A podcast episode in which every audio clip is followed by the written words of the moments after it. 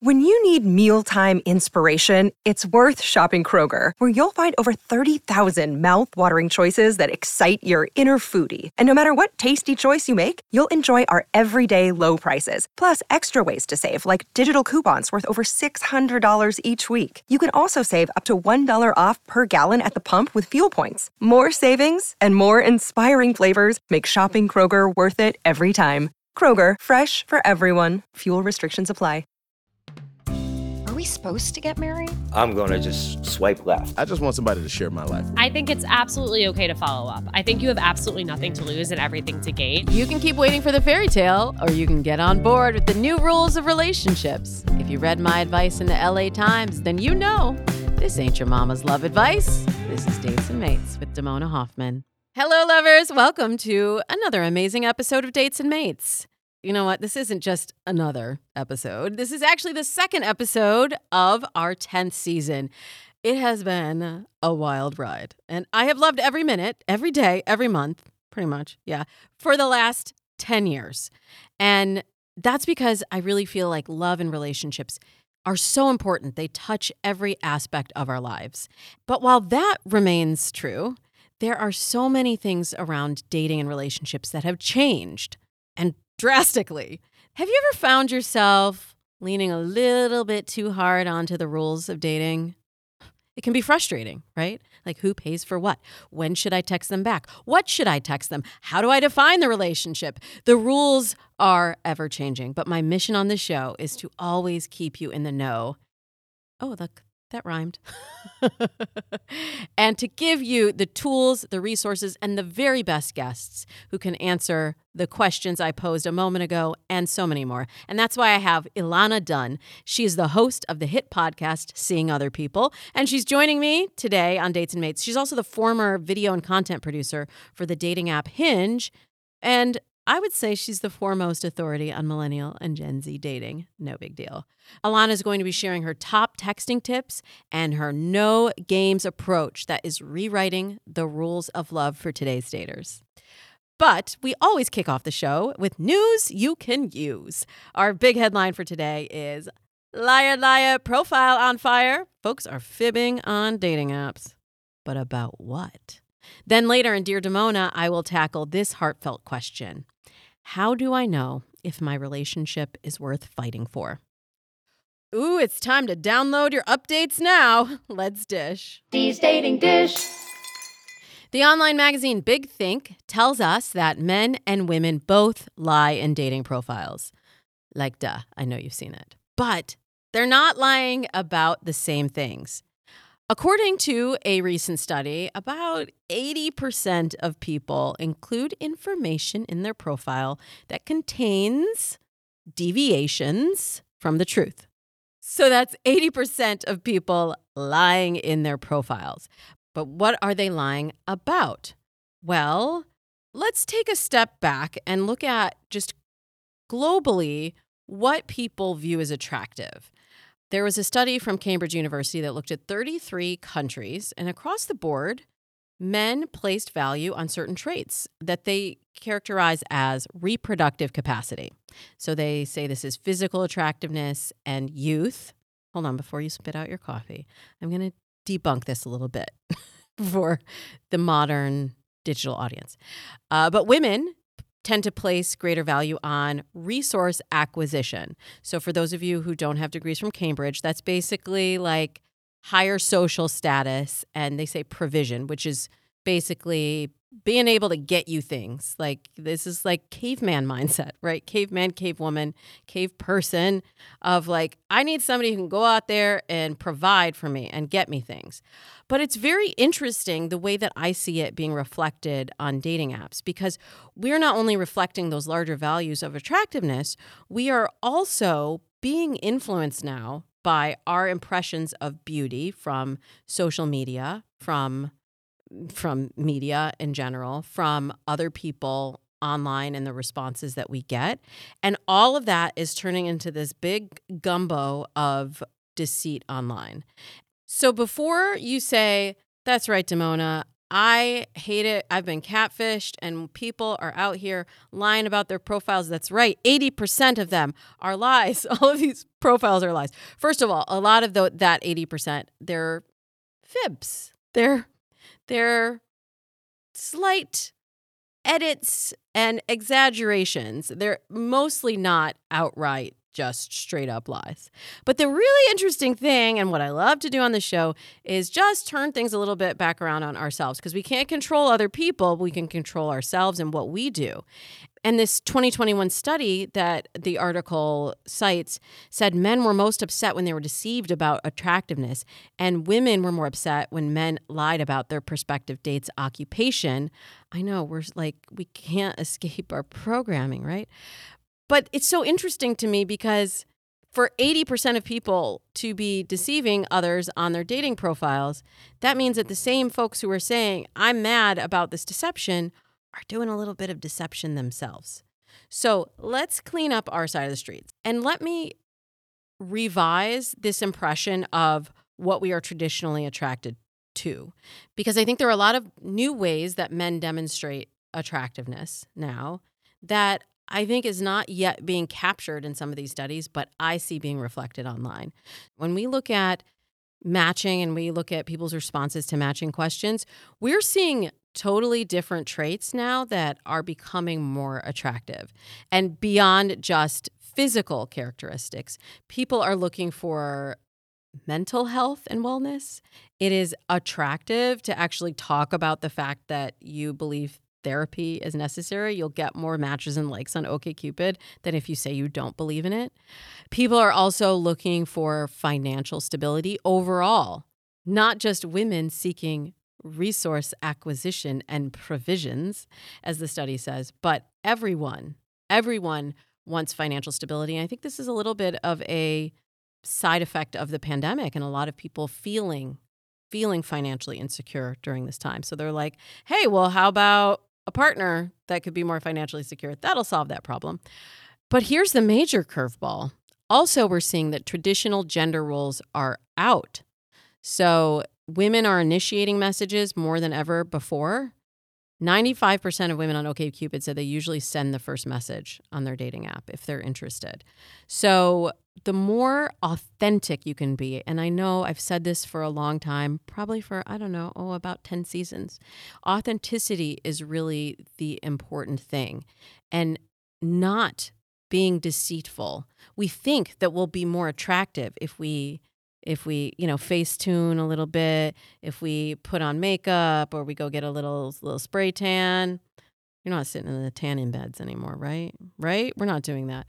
But we think that these things are attractive. I just had a dater tell me this the other day. She said, I think I, I want this because I see this on Instagram.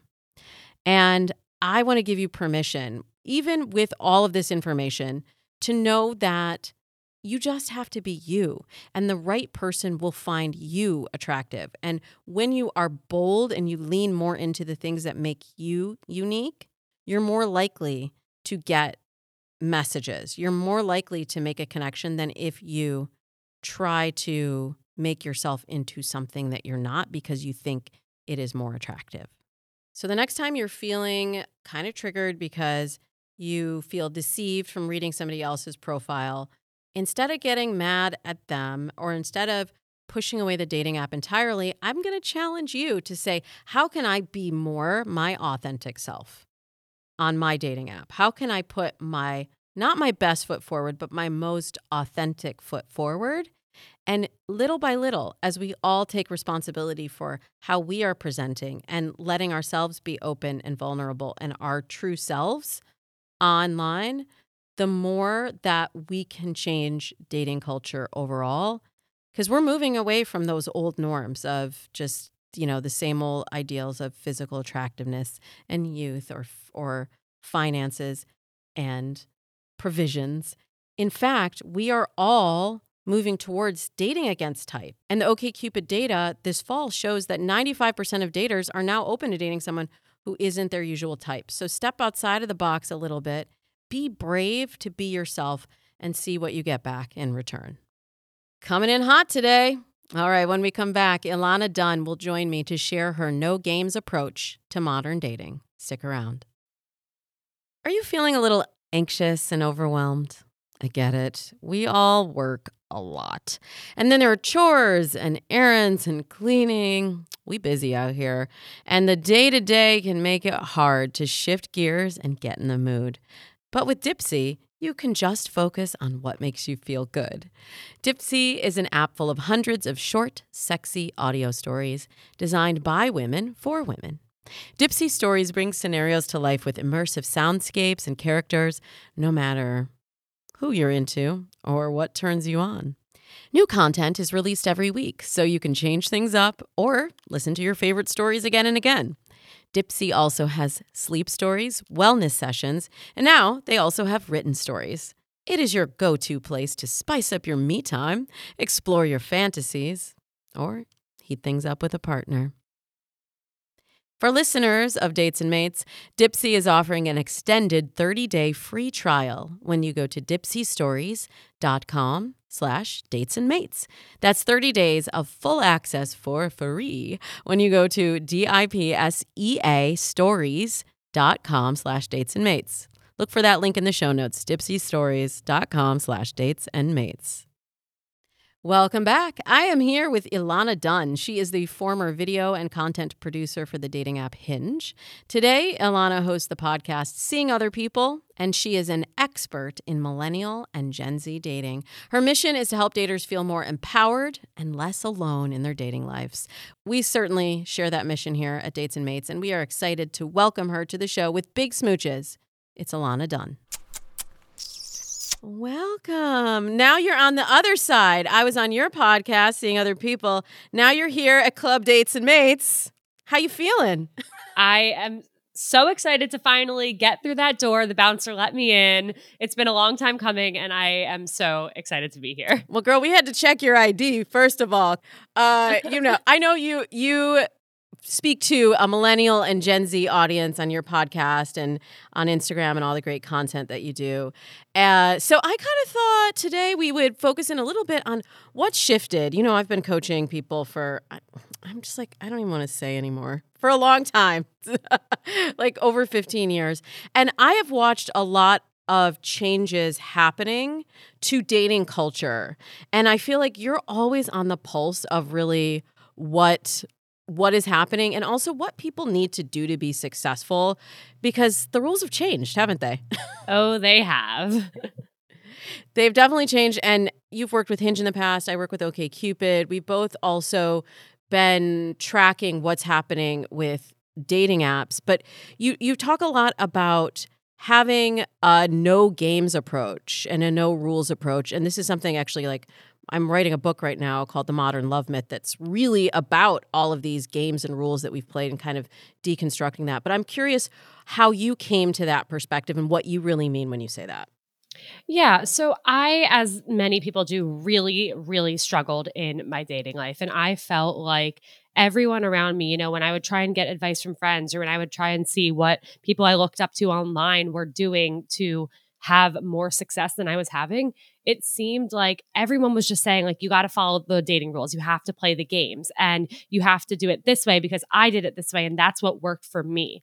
And that was really frustrating to me because I, in my mind, was like, well, great, that's what worked for you. But you didn't go through, you know, a year long traumatic relationship where the person was cheating on you the whole time. You didn't have the first person you dated cheat on you. You didn't have people lie to you. So, what works for you, I'm so glad that works for you, but that isn't necessarily going to work for me based on what I've been through and my past experiences that have shaped who I am and how I date. And so, that kind of became what led me to this whole no rules, no games mentality because if you follow one set of rules, you're saying like we all have the same experiences. We all have dated in the exact same way and have had the same things happen to us. So we can all play by the same rules. We can all play hard to get. We're fine, you know, not giving too much of ourselves on the first date. We're fine waiting to respond because that makes them want to, you know, want a response more. But for me, that felt really wrong. I felt like I needed to be upfront about what I was looking for. I felt like I needed to be upfront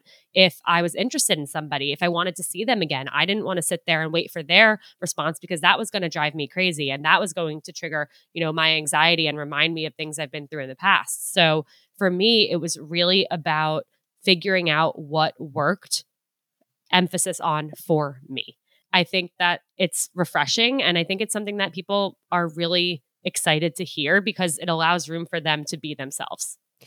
Agreed. And there are some like major rules that I think we you and I can really dismantle here today. And I I do feel sometimes cuz I you know, I coach people of all ages and sometimes you know, ladies let's be be gentle with yourselves, but I will say uh sometimes older clients have an attachment to the way dating etiquette used to go and chivalry. I have been saying for the over 15 years that I've been coaching that women should take control of their dating destiny, that they should initiate, that we need to get rid of all these ideas of like, who's going to text first? Who's going to make the first move? And I know you have a similar perspective. Do you see any differences in in the the people that you are speaking to on seeing other people and the people that you work with do you see differences generationally or do you think that this is more of just kind of a trial and error like you figure out the dating etiquette or the communication etiquette that really feels natural for you I think it's a bit of both. I will say, with people who I talk to who have been older than me, there are more people, women in particular, who you know, they want to be wined and dined, they want to be courted.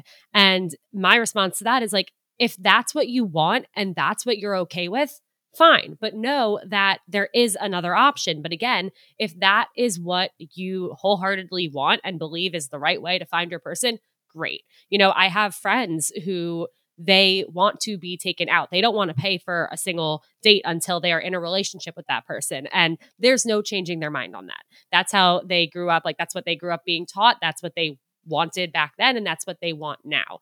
But I do think that people, especially, you know, I just turned 28. So people who are around my age and a bit younger and, you know, getting out into the dating world for the first time or exploring dating apps for, you know, the first time, I do think that they are quickly realizing, like, okay, it's really hard and I'm willing to try different things and to see what works. That is so much of it, right, Ilana? Like the the trial and error, and you, you, I I try to give people personalized advice. You know, when people write in, like you said, in creating their own dating plan, but I also have to give some generals, and I think that initiating the first message, like we're dating online the same way that we used to date offline and the rules are not the same. So I do feel like even though I've been told like I've had people swear up and down that uh older men will like don't like it if you initiate the first message. And I'm like and I, I said to this client asked me that the other day and I go all right, then date the younger men. she was like, it doesn't work like that. But I, it, oh, it doesn't work like that if that's the story that you're telling yourself. Yes. Tell yourself a different story. The right older man will be okay with you sending the first message. Because trust me, it just so happened my husband did send me the first message, but I was very proactive on initiating messages because I also I just didn't I didn't want to get caught in a lot of like I call it the texting trap, like the dead end messages, and I really want to hear your your insights on on texting.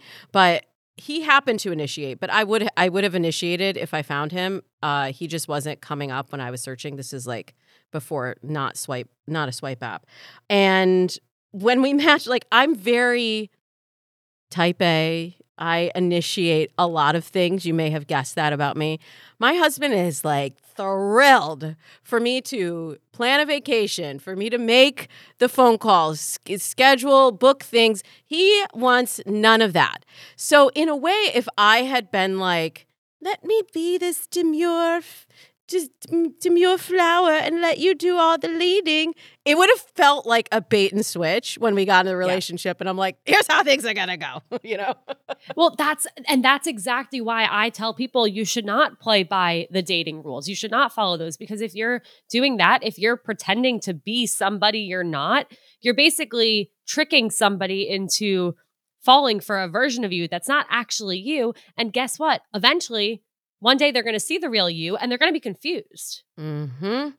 That's that's why authenticity is everything. I think we've been wearing so many of these layers for so long, we don't know how to shed them. We don't like when when I tell people like my platform is all about love as you are authenticity. They're like, I don't understand what that means. What does that mean? what does it mean like, to you? I don't know how to love as I am. I yeah. don't know what I want. Yeah. But like I mean, you've been through your own journey with that. How how did you come to shed some of those layers and figure out really who you are and what you bring to the table in a relationship? I think I was in a very fortunate position where I started talking about my dating life for a living. And so I got to learn a lot. I got to really dive into, you know, not necessarily mistakes I made, because let's be honest, I made a ton of mistakes, but I don't know that I would necessarily undo them or take them back if I could, because I learned from them. And those helped get me to where I am now. And so, you know, looking back, I definitely did a lot of things that I'm not proud of. I definitely said a lot of things that I'm so embarrassed about. But I do think all of those things are a part of my past. All of those things are a part of me figuring out, you know, what felt right to me. And I think a lot of it was doing these things and saying these things that at the time I thought were right and then getting reactions from people and whether that reaction was dishonesty whether whether that reaction was them pulling away or you know me saying something that was oh, maybe even like a little bit too forward or just very forward and very open and them either accepting it or rejecting it. And over time i learned that i need to say what's on my mind. If i if there's something that I'm thinking about or something that I'm afraid to say, I am going to be so anxious to the point of like self sabotage unless I put it out there. And I want to be with somebody who's going to be okay with me saying the things I need to say. I'm, I want to be with somebody who's going to embrace my open communication and sometimes over communication. And I want somebody who's going to reciprocate that and be so open and communicative with me back because that's what feels good for me. And so that was a lot of trial and error of me doing things and saying things and seeing people not give me that communication back. And then when I finally did meet somebody who was openly communicating with me more so than I had ever really seen anyone before, that allowed me to move forward with him in a way where I felt calm. The anxiety that was there in every other dating situation was gone, and I felt like I could really be myself. And now we're moving in together. So, I'm so happy for you. And it is interesting when you turn that corner and then you realize, oh, I don't need to effort so much. I don't need to do so much. It's so much more about surrendering and then feeling like this is going to sound corny, but I'm going to say it anyway because I'm being authentic. Like that feeling of surrender and knowing that you're going to be held. Yeah, absolutely. And I think one thing that I try and, you know, encourage people to do, especially when it comes to texting, because I think that's the biggest difference generally generationally, where like half of our dating happens online and behind a phone. And I think there's so much pressure that that adds. There's so much stress and anxiety and miscommunication. And what I try and tell people is from the start on a dating app, just try and text somebody as if you're texting your best friend because that's the most online authentic version of yourself. And that's ultimately how you would be communicating with them over text you know 2 months down the road 2 years down the road. And so being yourself over text really i think allows you to know that they're going to embrace you for that and accept you for that. And that'll further allow you to be yourself in person yeah, I okay, we have to get into texting cuz I agree with you. I say text the way you speak. Like try try uh, here we are again with authenticity. I say text the way that you speak and that gets us back to authenticity of really not trying to manipulate the situation or play the games like you were saying, but just how can I be my natural self? But I got to say, I I've I've had to start embracing texting as a part of the dating process. I would say I, it started coming up about 10 years ago as like all of these questions of wait i don't know what to say. I don't know how to respond to this. How long should this be going on? Uh, should i use emojis? Should i not use emojis? Like what's up with and that made me know that that the dating etiquette was changing, the dating process was changing, and we had to start embracing texting as a step, a literal step. But I still think we're spending too much time on texting. Like, you cannot really tell who someone is just from the written word. No, you can't. And I think we also end up making so many false assumptions of who somebody is from what they're saying. And, you know, you mentioned like, how long should this be going on? I think that's a huge issue that people run into with dating, especially, you know, okay, you're on the dating app and then you exchange numbers, you're off the dating app, but now you're texting, but you haven't planned a date yet. Or, you know, one of you is going away for a few weeks and then the other's going away. So you're not going to see each other for a month, but you're still texting. And suddenly you realize you've been caught up in this trap where you guys are texting each other for five weeks before you've ever met in person. And you're now putting this person on a pedestal. Your expectations of them are so high. You think you know exactly who they are. Maybe you have great communication over text. So you're like, oh my God, this is going to work out. It has to work out. That puts so much pressure on the first date. And you may have completely misread who this person is. And I've had that happen to me more times than I can count where I thought our texting banter was so good and we had so much in common and the first date was going to be magical and we were going to hit it off and this was my person. And then we met and I was like, oh my God, I have absolutely nothing to talk to this person about. And it's really awkward. And I want to end this date right now. And then there's the people that don't actually want to meet up. Like, I don't know, maybe they're married, maybe they're catfish, like we don't know. But there are people that will just keep you on the hook yep. because that's the need that they have. That's what that's their reason for being on the app and you really have to you really have to suss it out before you get emotionally invested. And the other element uh, that I think adds a lot of anxiety to this is that you're also doing this probably with another one or two people. So now it feels like, you know, I used I, I, I say date date like it's your job, and a lot of people are like, oh, I work all the time anyway. I don't want to date like it's my job, but I kind of meant that before we were spending hours. If you really clock the hours that you're spending texting these strangers and waiting on messages and, and being anxious about what they're going to say or not being able to interpret what the, it's just why uh, we're stressing ourselves out. So what do we do, Ilana? like when it's like so time consuming and emotionally draining, but it is a necessary part of the dating process. Yeah. I mean, keyword on emotionally draining, as you just said. You know, I see friends and, and my listeners go through this all the time where they really are trying and they are trying to date like it's a job because they really want to find that person. They want to make it work. But every situation seems to not work out or they'll text somebody for a week and then the person ends up just not responding one day or they'll you know go on a date and the person will text them the next day but then never answer again. And it's so much emotional investment for no payoff and it just leads to so much burnout. It leads to feeling like hopeless. And yeah i think i think what one thing that's really important is to not text for too long before a date and this is something that I think worked really well actually with me and my boyfriend Jake when we first met is it was the beginning of January 2021. So right before vaccines were coming out. And we matched and on Hinge and for the record, he messaged me and I didn't answer and he followed up a week later and said figured I'd try again. So you guys take notes, it's okay to follow up. I'm very glad he did that. yeah, let's talk about that before I want to hear more of your love story. But before we move on, there there is this feeling of like don't double text or if he's interested enough, he will follow up. Would. And then we get back now we're back in gender roles, okay? And is it is it okay for a woman to follow up if she's really interested? Does that make her seem too thirsty? Yeah, I think it's absolutely okay to follow up. I think you have absolutely nothing to lose and everything to gain. And, you know, even if a conversation took off and they didn't answer, you didn't answer, and you're it's it was five months ago. Like pick it back up. I did that before, and I ended up dating the person for like six months, and it was great.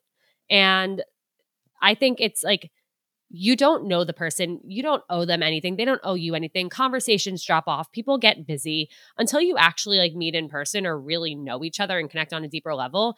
Like they're probably talking to other people also. They are seeing other people. To other people. They're definitely seeing other people because we all are at the beginning stages of dating. And so I think really showing like, hey, just like chiming in again and, and asking a question or saying like, we never got that date planned. Like, I'd love to meet up. When are you free next week? Is the perfect way to just say, like, hey, I'm still interested if you are. And guess what? If nothing happens, then you're right back where you were before you sent that message. Yeah. And all of these factors are constantly changing. And a lot of times I'll hear, I want to be pursued, or like if they were really that interested, they they would have responded to my first message or sent a message when we matched or whatever it is, whatever that story is that you're telling yourself, that may not actually be true. We we tend to think that that dictates the rest of the rules of the relationship, right? right? And and then we also get scared that I, I I don't know what we're scared of. I, like we're, oh, are we we're afraid it'll make us look bad and then like what are they going to put it on TikTok or something? Like I don't it's just it's so transactional at that point. Here's the thing. I mean, talk to anybody you know in a marriage, in a any form of partnership. Do they care who sent the first message or if somebody sent a message twice? No, all that matters is that somebody sent a message. Yeah. And then somebody asked the other one out and then they went out. That's all that matters. I will tell you one thing after 15 years of marriage. Um, one thing has really remained consistent. My husband is a terrible texter. He's great communicating in person. He's never been good at texting, which is funny because he's a writer, so you'd think he'd be good at the words on paper or on a screen, but it's just not his chosen method of communication. And he still is not a great texter. And I have to express to him how I like to be communicated to but, you know, I've had to say to him, can you just like heart or like the text I sent so I know that you saw it and you heard me? Right? Because I'll just, I'll be like double texting, triple texting him, like, are you saying this? And it's just not, it's not in his, his nature to to like he, if it doesn't inspire a response immediately he doesn't think he needs to respond to it so you know by asking for that it really has changed our textationship and and he has been receptive to you asking. Sure. I mean, he's still not great at it, but he's never going to be great at it. And yeah. I get a lot of questions like, how can I make this person a better texter? And what does it mean if, if they're not, uh, you know, clever fun in texting? And I'm like, let's not, let's not put the cart before the horse. Like, it, what is more important? Your face to face communication or your texting? Yeah. And look, I mean, I get it because I'm a really big texter and I've dated guys who have been horrible texters. And the whole time, like, are they a bad texter or do they hate me? Is what's going through my head. And, you know, it took me a, a, until a point where I really liked this guy, but I, that's really, it was the big question mark for me. So I said something to him. I was like, I, feel like our dates are really great, but then I don't really hear from you in between the dates. And it makes me question how you're feeling. And I'm not sure if that's because you're questioning how you're feeling and you don't know where you stand, or if you're just a really bad texter. And he instantly was like, I'm so sorry that I made you feel that way. I'm not a good texter, but if it will make you feel better, if I text you more, I can totally do that. And that was a huge sign for me like, okay, A, I just communicated about something I was really nervous to with him, and he made me feel like safe and comfortable doing that. And B, he can show up for me in the way that I need. And guess what? Maybe had he said, like, I'm a really bad texter and like, sorry, but like, I, I am into you, but uh, that's just me. Maybe it just wouldn't have worked out. And that's okay. But I would, I learned from asking that, all right, he does care and he can show up for me. Mm-hmm. And so much of that comes from the personal share of being vulnerable, being authentic, and I, I think just we keep coming back to not playing games, but not looking at it as I have to I have to keep my emotions in this level or I have to say a certain thing to get them to like me, but I have to be able to be authentic and let them see the real me and figure out what to do with it because at a certain point, it's it's either going to work or it's not going to work, and they're not going to be the person, but they're not going to be the only person.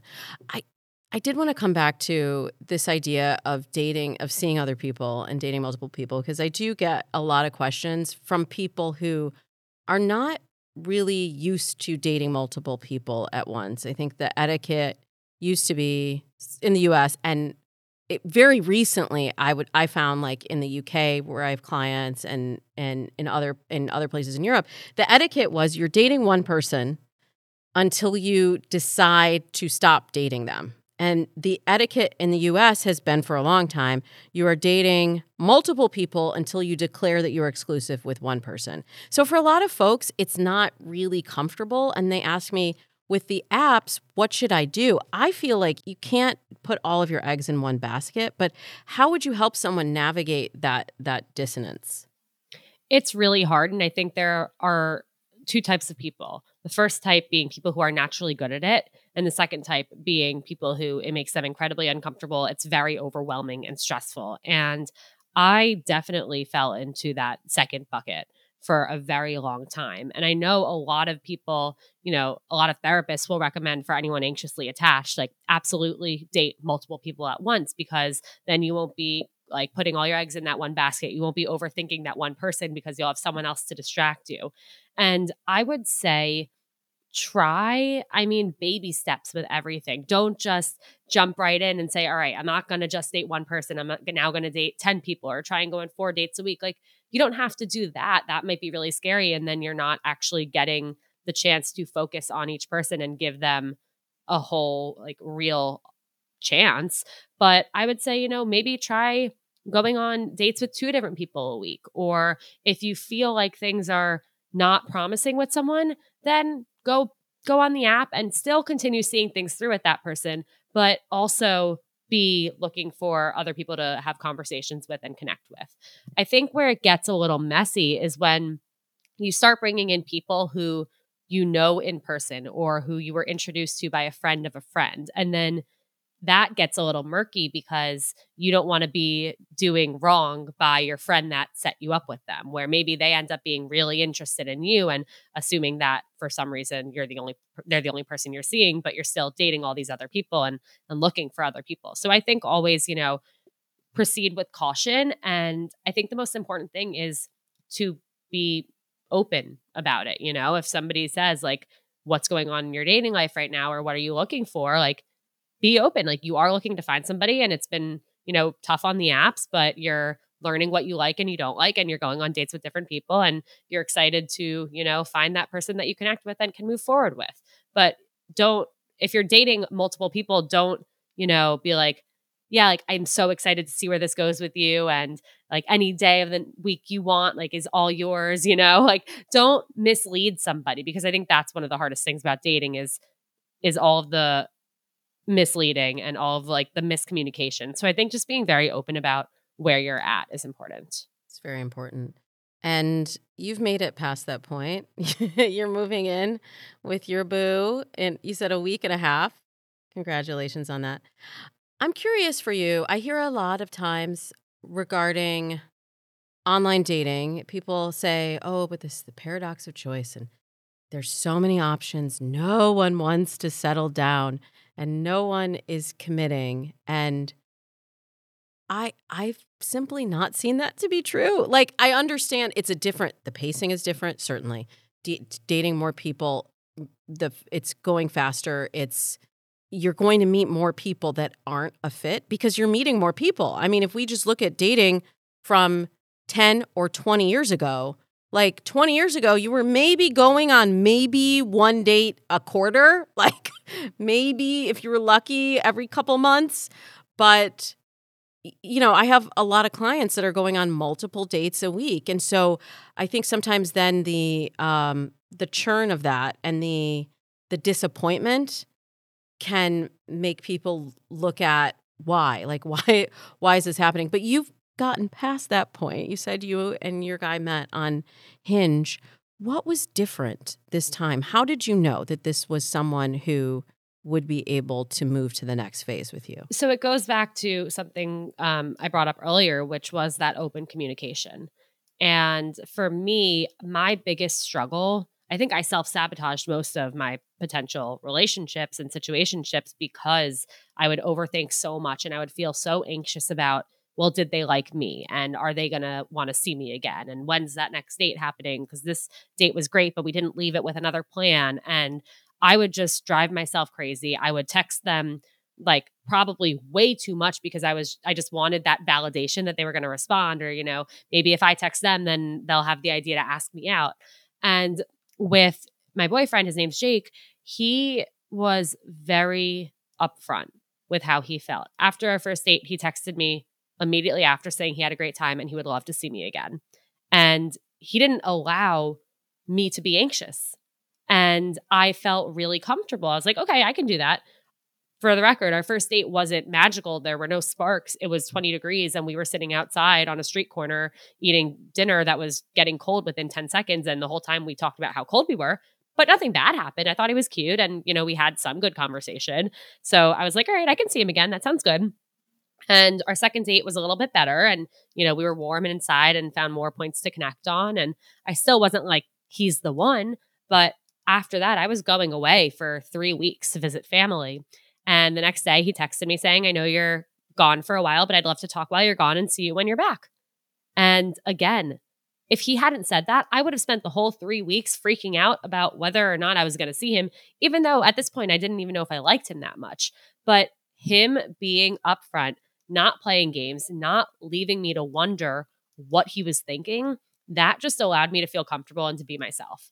And you know, after our third date, I that's when I really started to have feelings for him and and things started to to take off and it's been like that the whole time where his his early communication didn't just go away after those dates like we're so open with each other about how we're feeling about what we want and we talk about the future all the time and i think that's just been what's really grounded me and allowed me to be my authentic self and make this relationship work Listeners, note the three date rule.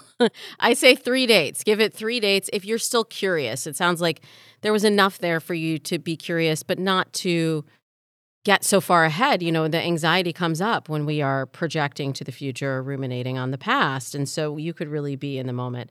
Last question I'm curious to know from his perspective did he go into dating with the mindset of, I'm looking for a serious girlfriend?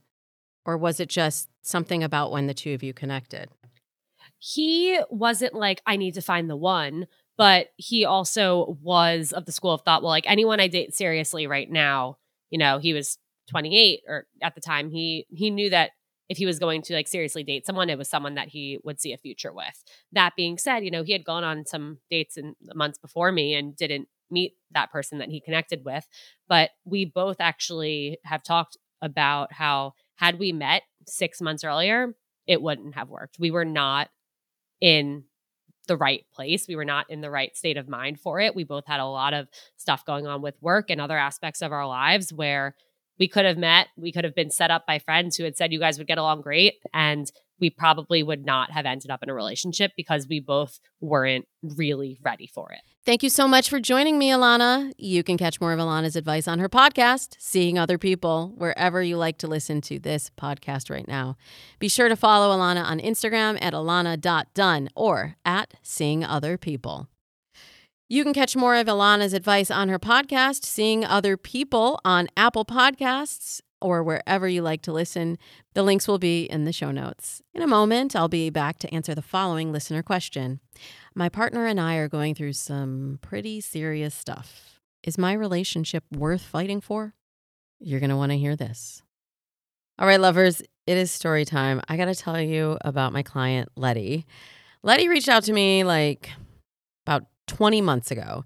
She is freaking awesome, like all my clients are. She's brilliant. She's a successful business owner. She's an amazing mom. She's just super, super cool. And I knew she was a catch.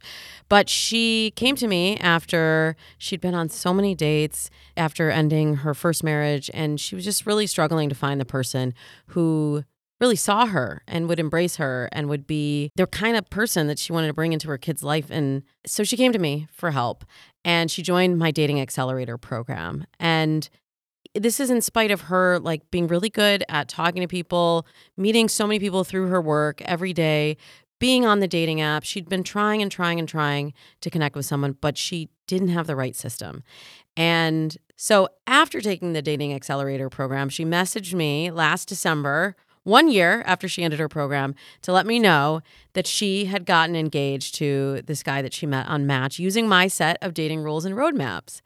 And I just got so excited because I truly get personally invested in my client's success. Like when you have a win, when you get the life that you want, I feel that too. And it just makes me want to keep passing it on. Like literally, I, I teared up, y'all. I teared up because I want this not just for Letty, but I want this for all of my clients. I want this for all of my listeners. I want this for everyone. And it sucks because I know exactly how to do this. I've been doing this for over 15 years, but people will have all kinds of reasons why they don't want to get uncomfortable. They they think it's it's too much of an investment, it's too much time, it's not enough time. Whatever the reason is that's stopping you from taking action right now, I just want you to pause. And I want you to know that if you've been listening to this podcast, whether it's been for one episode, one year, 10 years, you know that I know this stuff. And I know the mistakes and the challenges and the systems that work time and time again. So I'm just reaching out my hand to you to remind you that the Dating Accelerator program live is starting up again. We only run it twice a year. This is the only way to coach with me in person, and we're enrolling right now. And through August 31st, we have early bird enrollment going on. So you get a $300 discount off of the program. So that's like over 20% off of the entire program. There are payment plans available. We're going to make it work for you, but you've got to take the action, the first step to say, Yes, I trust you, Damona. I know you know what you're doing. I know that I have been struggling through this for way too long, and I'm ready to have my happily ever after like Letty. So you just go to thedatingsecret.com. That's thedatingsecret.com. And if it's still August when you're listening to this, enter the code August and you'll get $300 off. But even if it's not, no worries. We're, we're doing this program starting the week of September 19th. So it's not too late to get in the mix and get the dating help that you need. I hope you'll join me. I've always got you covered with your dating and relationship dilemmas. So now it's time for the question of the week. Dear Damona. Damona, help me. This is an Instagram message that I received from M. M says, I've been with my fiance for 11 years now. The first five years we were on and off, but we have been living together for the last six years. Girl, you're making me do math. She says, Our communication skills haven't been the best, but I've always made him aware that the way he talks to me isn't okay. I feel like he tries to belittle me in front of others, talks to me like he's annoyed by me or like I'm stupid. One of the last arguments we had was because he told me that I'm stupid. Overall, I just don't feel like he respects me. I've asked multiple times if we could please try to work on it, and I've even brought up counseling, and he said no. I recently tried breaking things off because I feel the respect isn't there. He then proceeded to apologize and said he would change and said we could do counseling. It's been a week and he still hasn't looked into counseling, while I have. I just don't know if this type of behavior can be improved. I feel like part of me is over the relationship, but at the same time, I still love him and care for him. I just don't know if this relationship is worth fighting for anymore. Man, um, I'm sorry you're going through this. You have invested a lot of time in this relationship, and it's really tough when you get to that point where you're like, is this worth fighting for? And I cannot answer that question for you, but I can pose a couple questions to you to try to figure out how to answer that question for yourself. First of all, I will tell you that my four factors for long term compatibility, I touched on a couple of them earlier shared values, shared goals for the future, communication and conflict resolution, and trust and mutual respect. So, you've hit on that fourth one, the only one that I didn't bring up earlier trust and mutual respect, because that one is foundational. And once your trust and respect in this person or feeling like they respect you is broken, it does take a lot of effort to regain that trust. And I'll admit, I'm a little concerned about him name calling, especially to belittle you. I just want to share with you the Gottman Institute's four horsemen of a relationship, how you know if you're headed towards a relationship apocalypse. And the four horsemen are criticism, contempt, defensiveness, and stonewalling. So you've told me two of the four. Uh, criticism, telling you that you're stupid, criticizing you for your choices or who you are or how you live your life, is really not something that a supportive partner who trusts you and respects you should do. Contempt, feeling like they resent you, attacking your character, calling you names, mocking you, disrespecting you. These all fall under the second of the four horsemen.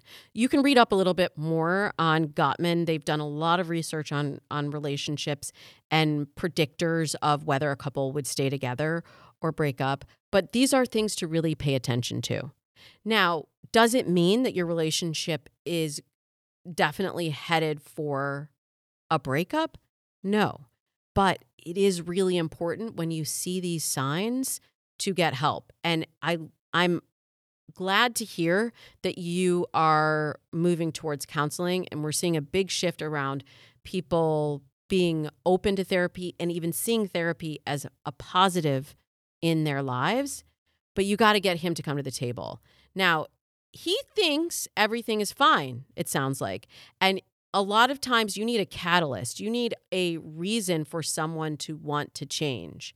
And that the water level on that hasn't gotten high enough for him to feel like uh he he's drowning and he needs to get some air because you're allowing it. You've allowed this behavior maybe for 11 years, maybe for 6 years, maybe more recently but you've got to get him to come to the table. So if he's saying he's open to counseling, that doesn't necessarily mean that he's going to go the extra step or feel the intensity of emotion the way that you are because it's not a priority for him. He doesn't feel the suffering and the suffocating in the relationship the way that you are right now. If he did, he would be suggesting counseling. So if he's saying at least he's willing to come to the table, it's worth you setting the table for him. And we can't expect, if it's such an effort to get him to even say, Yes, I'm open to counseling, we can't expect him to then also be like, And now I'm going to research and find a counselor because I know that is a lot of work. That's why I work with BetterHelp because it's really hard to find the right fit and make an appointment and go through the screening and all of that stuff. So get him to the table before you can say whether this relationship is worth fighting for anymore or not, you've got to be in a space with an objective professional that can help you answer those questions together. So let's not wait for him to look into counseling. So let's take all the stuff out, put it on the table, and see what we've got and see if you have enough there to rebuild the relationship. Time should never be the thing that keeps you in a relationship, time invested. It has to be a choice. Every day it's a choice, M. Every day it's a choice to show up for this relationship. And you've got to know if he's willing to do the work and continue to show up for you in the way that you need and a way that you deserve a partner to show up. I hope you enjoyed episode 426 of Dates and Mates. If you are new to the show, I want to welcome you with open arms. We love to hear from you. I love taking your questions for our Dear Damona segment. You can send them to me in a DM at Damona Hoffman. You can leave me a voice memo there or just send them in, in the text of the message. You can also send them to me on Twitter or Facebook at Damona Hoffman. If you're new to the show, I want to welcome you. Welcome you to the club with open arms. Just so you know, DMs are always open for your questions. I'm at Damona Hoffman on Twitter, Facebook, and Instagram. I love hearing your voice. I would love to get a voice memo from you. But you can also just send me your question in text form, or you can call me or text me your question officially at 424 246 6255. And by the way, whether you're new to the show or you've been listening for a long time, we would love for you to leave us a review on Apple Podcasts, where we're new and noteworthy this week, or wherever you're listening to the podcast right now. And tell us which guests and topics you love or you want to hear from, and we'll keep making maybe 10 seasons more of this show to help you in your love life. We'll be back again next Tuesday with comedian Roy Wood Jr. from The Daily Show. And we're having a pretty intense conversation about interracial dating and gender roles, dating etiquette, so much more. You won't want to miss it. Until then, I wish you happy dating.